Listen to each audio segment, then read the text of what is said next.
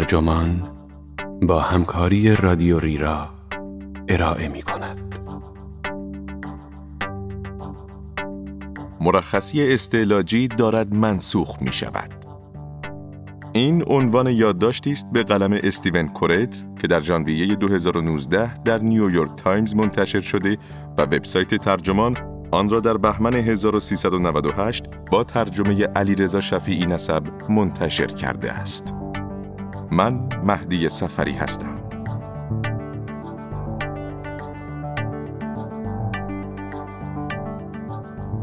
شب سالم و سرحال به تخت خواب می روید اما صبح با گلودرد و تب بیدار می شوید. با خودتان فکر می کنید که آیا می توانید سر کار بروید یا بهتر است در خانه بمانید و استراحت کنید؟ بالاخره تصمیم می گیرید که خانه بمانید. زنگ می‌زنید به محل کارتان تا مرخصی استعلاجی بگیرید. رئیستان هم میپذیرد اما می‌گوید حالا که خانه ای لطفا این گزارش را هم بنویس و آن موضوعات را هم پیگیری کن. برای خیلی ها روزهای بیماری دیگر فرقی با بقیه روزها ندارد.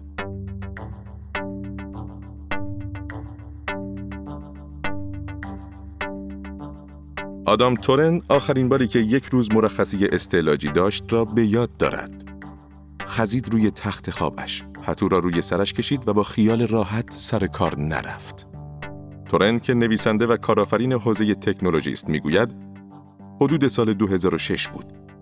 همه خانواده هم به آنفولانزا مبتلا شده بودند. امیدوارم دیگر پیش نیاید. از آن روز به بعد در طول این 13 سال آقای تورن ساکن فینیکس بنا به گفته خودش حتی یک روز کاری را هم به خاطر بیماری از دست نداده و بسیار به این رکورد میبالد. تورن عواملی که او را سالم نگه داشتند توضیح می دهد و می گوید برای ادامه این روند حواسم به چرخه های خوابم هست. قهوه نمی نوشم. نوعی چای مخصوص ژاپنی به نام گیوکورو می خورم. زردچوبه و رزوراترول نوعی مکمل غذایی استفاده می کنم. رکورد حضور آقای تورن در محل کار شاید موردی منحصر به فرد باشد اما به هر حال مرخصی استعلاجی دارد روز به روز از فرهنگ واژگان اداری محو می شود. حتی در فصل اوج آنفولانزا. روزگاری مرخصی استعلاجی همین بود. یک روز از محل کار دور می شدی تا استراحت کنی و بهتر شوی. یا حداقل تظاهر به آن. مرخصی استعلاجی فریس بوئلر را به یاد بیاورید. فیلمی کمدی درباره پسر نوجوانی که با بهانه های واهی از کلاس های درس دبیرستان فرار می کند. اما در سالهای اخیر ابهامات بیشتری در تعریف این مرخصی به وجود آمده که باستاب دهنده زندگی شغلی شبانه روزی و به شدت رقابتی ماست. تغییر تعاریف و افزایش پویایی اداره به لطف کار در منزل و ظهور پیمانکاران اقتصادگی مرخصی استعلاجی را حداقل برای بعضی مشاغل تا حدی منسوخ کرده است.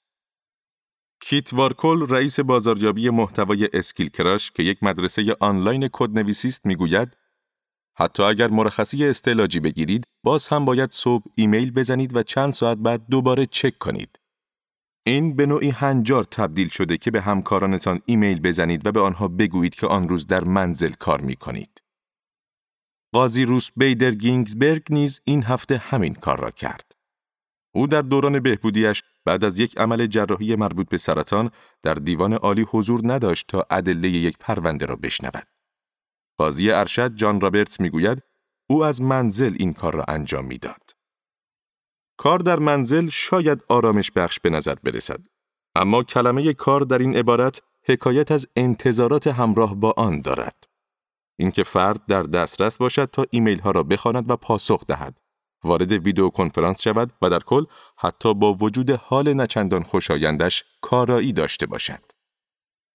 خانم وارکل در یکی از شغلهای پیشینش به خاطر آنفولانزا به پزشک مراجعه کرده و در سالن انتظار بود. در آن وقت آزاد با گوشی هوشمندی که در دستش بود سراغ ایمیل ها رفت. او می‌گوید گوشی های هوشمند خیلی چیزها را عوض کرده اند. کارمندان اسکیل کراش کارشان را از راه دور انجام می دهند و سیاست انعطاف پذیری در رابطه با ساعات کاری در این شرکت حکم فرماست.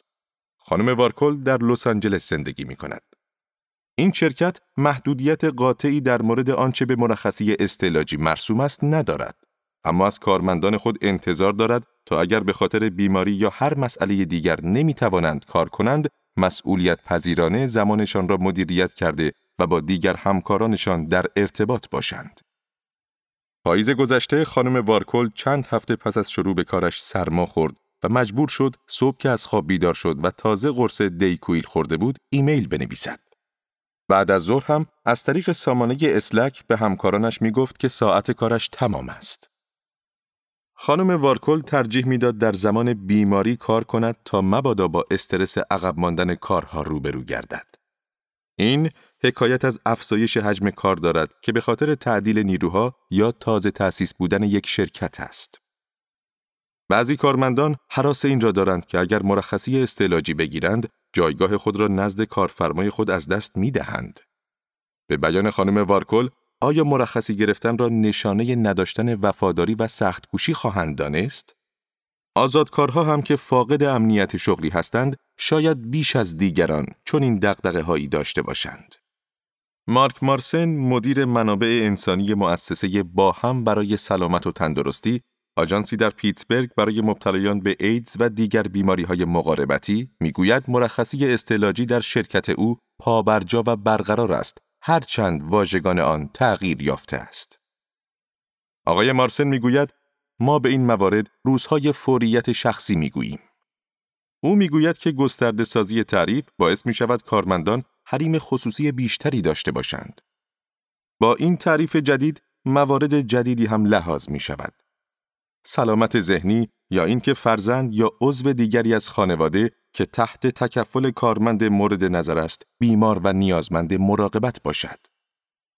در ضمن کارمند مجبور نیست با فهرستی از علائم بیماریش را به رئیس خود بفروشد. آقای مارسن می‌گوید روزهای شخصی یعنی به خاطر شرایطی که پیش آمده امروز نمی توانید کار کنید. ماه گذشته آقای مارسن هنگام سفر سرما خورد و دو روز کاری را از دست داد. او در روز سوم اعلام کرد که آنقدری بهبود یافته که در منزل کار کند.